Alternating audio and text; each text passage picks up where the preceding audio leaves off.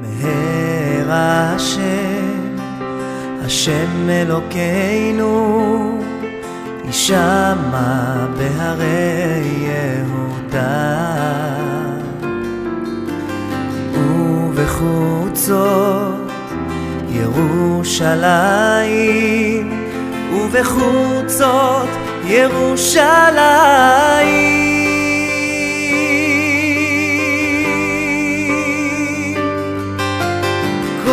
ששון וכל שמחה, כל חתן וכל כל כלה, כל מצלות חתנים מחופתם, ונערים עם שתי נגינתם. Сейчас вы прослушали классическую свадебную песню, которую исполняют на еврейском обряде бракосочетания. Для древних евреев было нормальным иметь по несколько жен. Ныне евреи имеют только одну жену. Когда же еврейский полигамный уклад стал моногамным? Какую роль в этом сыграли римские и европейские культуры э, в средние века? Давайте разбираться. Добро пожаловать на подкаст по еврейской истории. Меня зовут Нафтали Суровцев. Я работаю раввином в городе Баден-Баден, и я люблю историю.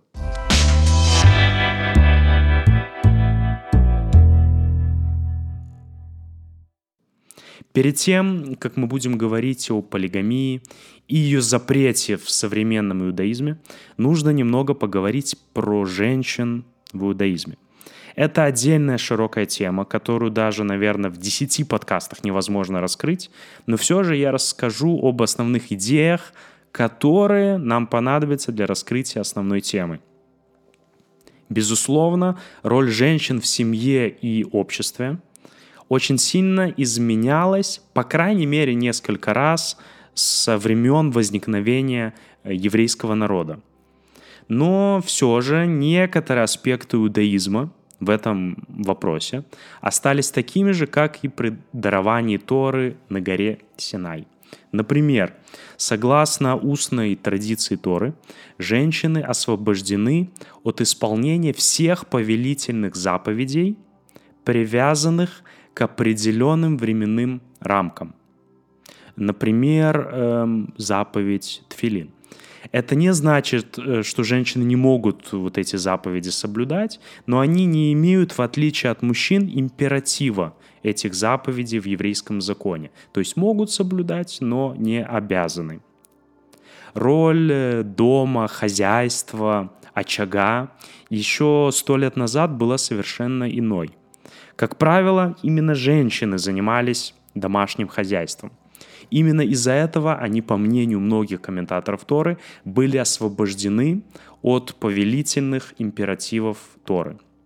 Вот что про это пишет великий еврейский мыслитель, раввин Шимшон Рафаэль Хирш, который жил в XIX веке. Смысл заповедей – увеличивать духовный уровень человека. Женщины созданы с изначальным духовным преимуществом – Поэтому они не должны соблюдать многие заповеди, мицвод. Также они освобождены от многих заповедей, ибо именно они, женщины, занимаются домашним хозяйством. Эм, Еще один важный аспект, который, безусловно, нужно прояснить, это как устроен институт брака в иудаизме. Тут есть два момента. Брак, во-первых, может быть заключен только по обоюдному согласию двух сторон, мужчины и женщины. И в браке только у мужа есть обязанности по отношению к жене, которые он должен выполнять. Эти э, обязанности можно условно разделить на три группы. Первое – это мужу необходимо обеспечить кров, жилье для жены. Также пропитание. Э, он должен найти для жены пропитание, заработать деньги для этого, работать. И также обеспечить все медицинские расходы жены, которые могут быть. А также муж обязан исполнять свой супружеский долг. Еще один очень важный момент устройства брака в иудаизме – это то, что только муж может развестись с женой. Хотя инициатором развода может быть и жена. Но по это поговорим чуть-чуть позже. Теперь, после этой вводной части, давайте разбираться, как там было с полигамией в иудаизме, с многоженством. Собственно, в самом начале Торы можно прочитать, что у еврейских патриархов, праотцов, Авраама и Якова, было по несколько жен. У Якова их было аж четыре, четыре жены – но нужно держать в голове также тот момент, что до дарования Торы законы иудаизма находились в неактивной фазе. То есть праотцы не соблюдали полностью все заповеди, которые будут дарованы евреям на горе Синай. Тот же Яков был женат на двух сестрах, что в еврейском законе строжайше запрещено. В любом случае, из Торы мы узнаем, что полигамия, многоженство, по закону возможно. Хотя Тора подчеркивает нежелательность вот этого сложного устройства семьи. Например, Тора предупреждает, что законы первородства э, Первородство это значит, что сын-первенец получает двойную долю наследства. Вот эти законы не должны нарушаться, даже если э, жена, у которой родился первенец, является нелюбимой женой. То есть Тора отдельно подчеркивает этот момент. То есть косвенно мы читаем между строк две жены, одна может быть любимой, другая нелюбимой, и тогда возникают различные проблемы. То есть это нежелательно. Также Тора предупреждает еврейского царя, что ему иметь чрезмерно много жен вообще запрещено. И хотя речь идет только про царя, но понятно, что проблематика общая. То есть те же проблемы, которые будут у царя с э, большим количеством жен, будут и у простых людей. Основные герои Торы после ее дарования были моногамны, то есть у них было только по одной жене. Например, у Моисея, Муше, была только одна жена Ципора. То же самое мы наблюдаем и с героями Танаха, книг пророков. За редким, очень редким исключением у всех была только одна жена. И эм, самое интересное, что в Талмуде нет ни одной истории про какого-нибудь равина, у которого было бы несколько жен. Единственное исключение — это история про Равина Равзейру. Это историю, эту историю можно найти в Иерусалимском Талмуде. И вот согласно этой истории у него было 300 жен у Равзейры. Но, э, как и многие другие истории, Агадот из Талмуда, про эту историю можно предположить, что она является аллегорией, то есть не буквально, навряд ли у Равзеры было э, 300 жен. В это очень слабо верится. То есть, скорее всего, за редким исключением, евреи никогда не были полигамны. То есть всегда семья состояла из одного мужа и из одной жены. С другой стороны, в еврейском законе, религиозном Аллахе, эта опция, опция полигамности, она предусмотрена.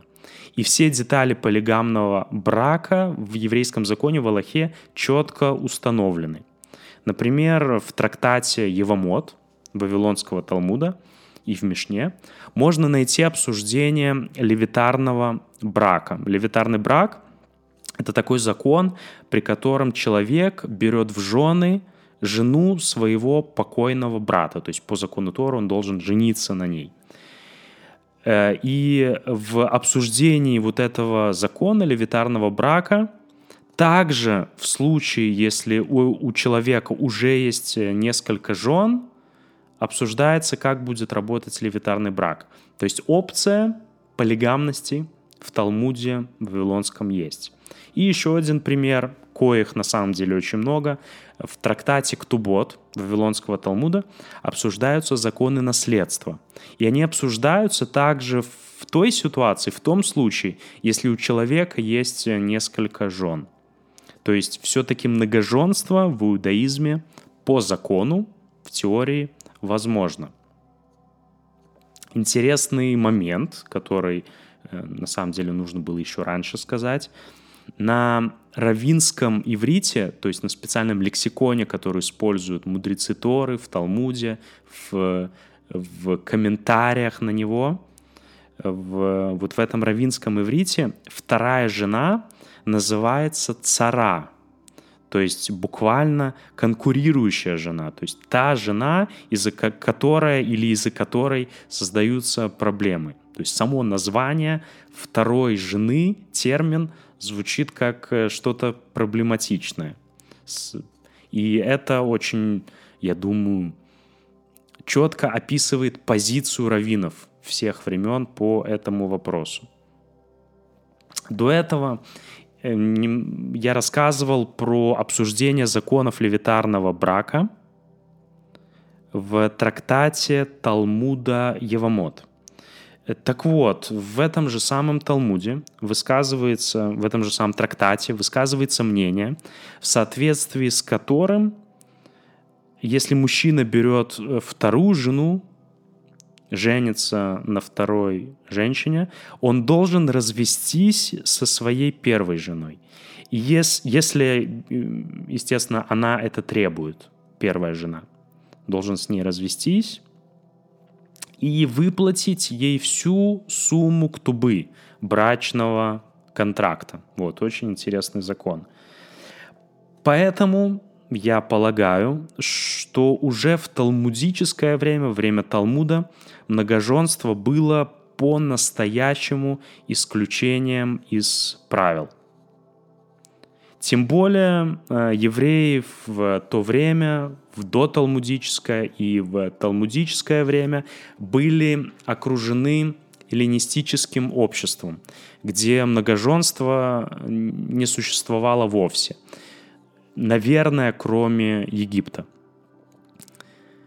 Да, евреи во время Талмуда, то есть э, в IV-VIII веке нашей эры, жили и в восточных странах, то есть не только в эллинистических странах, эм, и в восточных странах многоженство было у нееврейского населения. Но сам факт отсутствия историй про многоженство раввинов в Талмуде как бы говорит сам за себя, что, наверное, несмотря на то, что в обществе вокруг раввинов в восточных странах того времени, в 8-10 веках, может быть, полигамия была, но у евреев, скорее всего, ее не было. Перемещаемся в средневековую Европу. Тут э, к X веку возникла довольно-таки крупная диаспора, еврейская община, и со временем возникла необходимость принятия общего запрета на многоженство, общей позиции по этому вопросу, чтобы, как говорится, поставить точки над «и».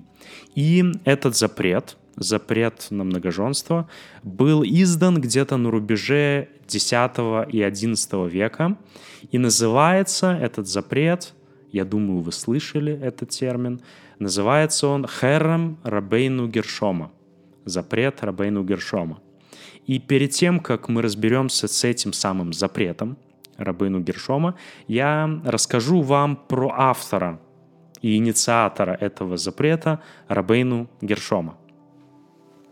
Рабейну Гершом родился в Меце, главном городе Лотарингии, в 960 году.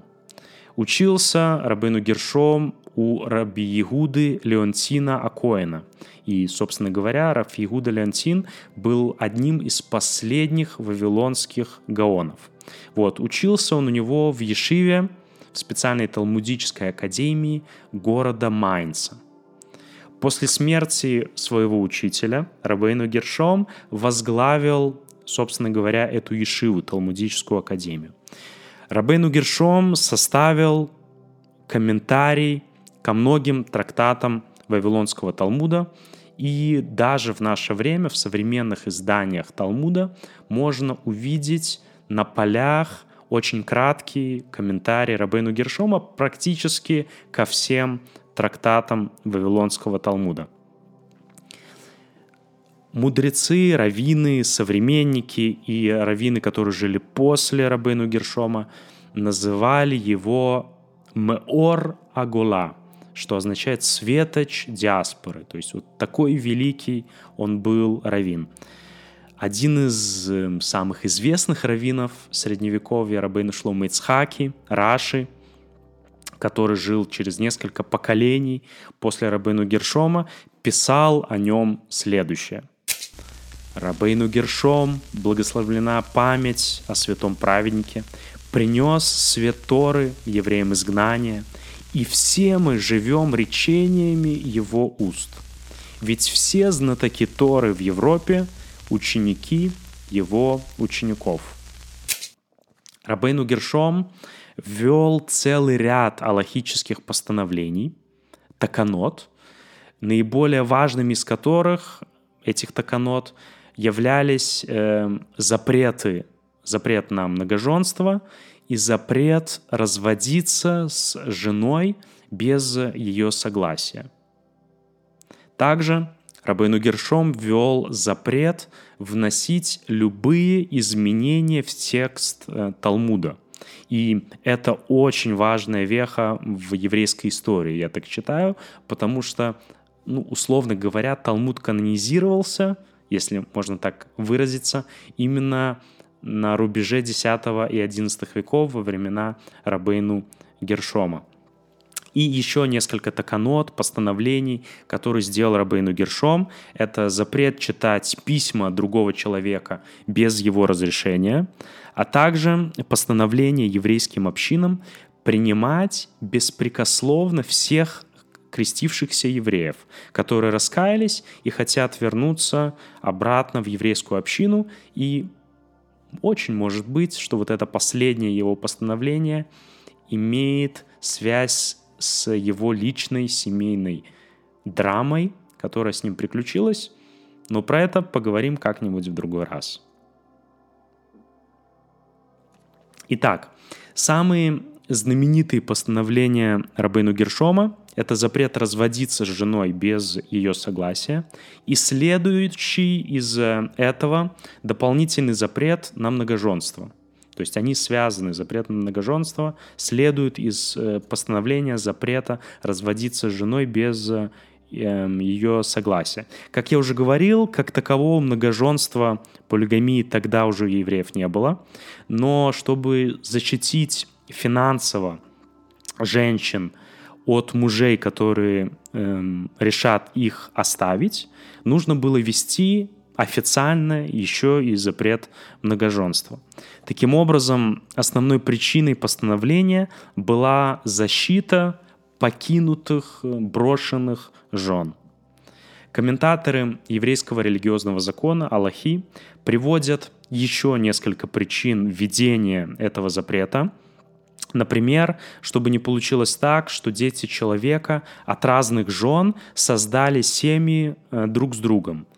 А это э, может случиться, это возможно, если две жены человека живут э, в разных местах. Такой коммуникации, как сейчас, раньше не было, поэтому представьте себе, у человека в разных городах, в разных деревнях живут жены, не знают друг о друге, у них вырастают дети, и получается, что родные братья и сестры теоретически могут вступить по ошибке друг с другом в брак. И это очень плохо. И поэтому, чтобы исключить эту возможность, был по одному из мнений официально введен Рабейну Гершомом запрет, полный бан на многоженство. Нужно упомянуть, и это очень важно, что некоторые авторитеты позднейших времен считали, что Рабейну Гершом придал своему запрету силу только до конца пятого тысячелетия еврейского летоисчисления. То есть э, фактически до 1240 года. Эм, и что же получается? То есть бан был до конца до начала пятого тысячелетия, и получается, что мы уже с вами, как 800 лет, получается, имеем право на многоженство, но почему-то им никто не пользуется в современном еврейском обществе. Как же так получилось? На самом деле не все так просто. Последующие за Рабыну Гершомом поколения евреев приняли его херем, его запрет на многоженство, как обычай Мингак, и э, впоследствии этот обычай получил силу закона на все, на все времена. Также я думаю, что нужно подчеркнуть, что еврейская тенденция развития еврейского закона — это в первую очередь защита людей. Я имею в виду развитие именно раввин, раввинистических законов. Причем защита людей как э, жен, так и мужей, мужчин. И существует несколько сценариев, возможно, теоретических, когда от вот этого запрета на многоженство могут пострадать мужчины. И вот какие сценарии. Например, сценарий номер один. Жена сошла с ума. И предположим, что муж за ней все еще ухаживает, но развестись с ней он э, по каким-нибудь обстоятельствам, по, собственно, по этим обстоятельствам не может, потому что для развода нужно согласие жены. И э, вот это самое согласие, если жена сошла с ума, она дать не может. И получается, из-за этого запрета у мужа забирается право плодиться и размножаться, что не очень, наверное, хорошо и не очень подходит духу еврейского закона. Сцена... Сценарий номер два, когда запрет многоженства может навредить еврейским мужьям, это когда жена отказывается разводиться. Э, например, потому что она перешла в христианство. И что тогда тут э, можно поделать? Рабейну Гершом предусмотрел и это. Запасной выход называется на иврите «этер мерабаним» — разрешение ста раввинов. То есть если 100 раввинов из разных стран, и это очень важно, подпишутся под разрешением человеку взять вторую жену, то Хэром Рабейну Гершома как бы приостанавливается в этой ситуации. Естественно, только вот в этих предусмотренных сценариях для этого. Запрет полигамии Рабейну Гершома имеет силу э, всегда, то есть всегда имел силу, но везде ли, везде ли этот запрет получил распространение. На самом деле Рабейну Гершом не был официальным главой всех евреев мира, он не был самым главным раввином в свое время. Поэтому его херем, его постановления не распространяются на те страны, мудрецы, раввины которых не знали о нем. И опять-таки мы говорим про 10-11 век, коммуникация тогда не была развита так хорошо, как сейчас. В наше время, во время глобализации, это уже не актуально, но просто говоря, в сефардских и в большинстве восточных общин, по крайней мере теоретически, евреи до недавнего времени могли э, брать несколько жен, то есть официально как бы полигамия была разрешена. В наше время полигамия запрещена у всех евреев абсолютно, сефарских, ашкенадских. Это, безусловно, нужно э, знать. Скорее всего, э, многие из вас слышали про вот этот запрет Рабейну Гершома, но слышали ли вы о более ранних постановлениях раввинов, которые защищали еврейских женщин? Я расскажу несколько из них, из таких. Первое. В восьмом веке Гаоны постановили, что вдова может требовать свою часть наследства от любого имущество покойного мужа. Раньше это ее право распространялось только на недвижимость. Еще одно постановление, эм, до, еще, которое было принято до этого времени, до времени Гаонов, был принят закон, согласно которому жена могла требовать от еврейского суда, чтобы те, Равинский суд, раввины, заставили мужа с ней развестись, если была для этого какая-то причина. Также в разных регионах были введены локальные законы, запрещающие мужьям оставлять своих жен.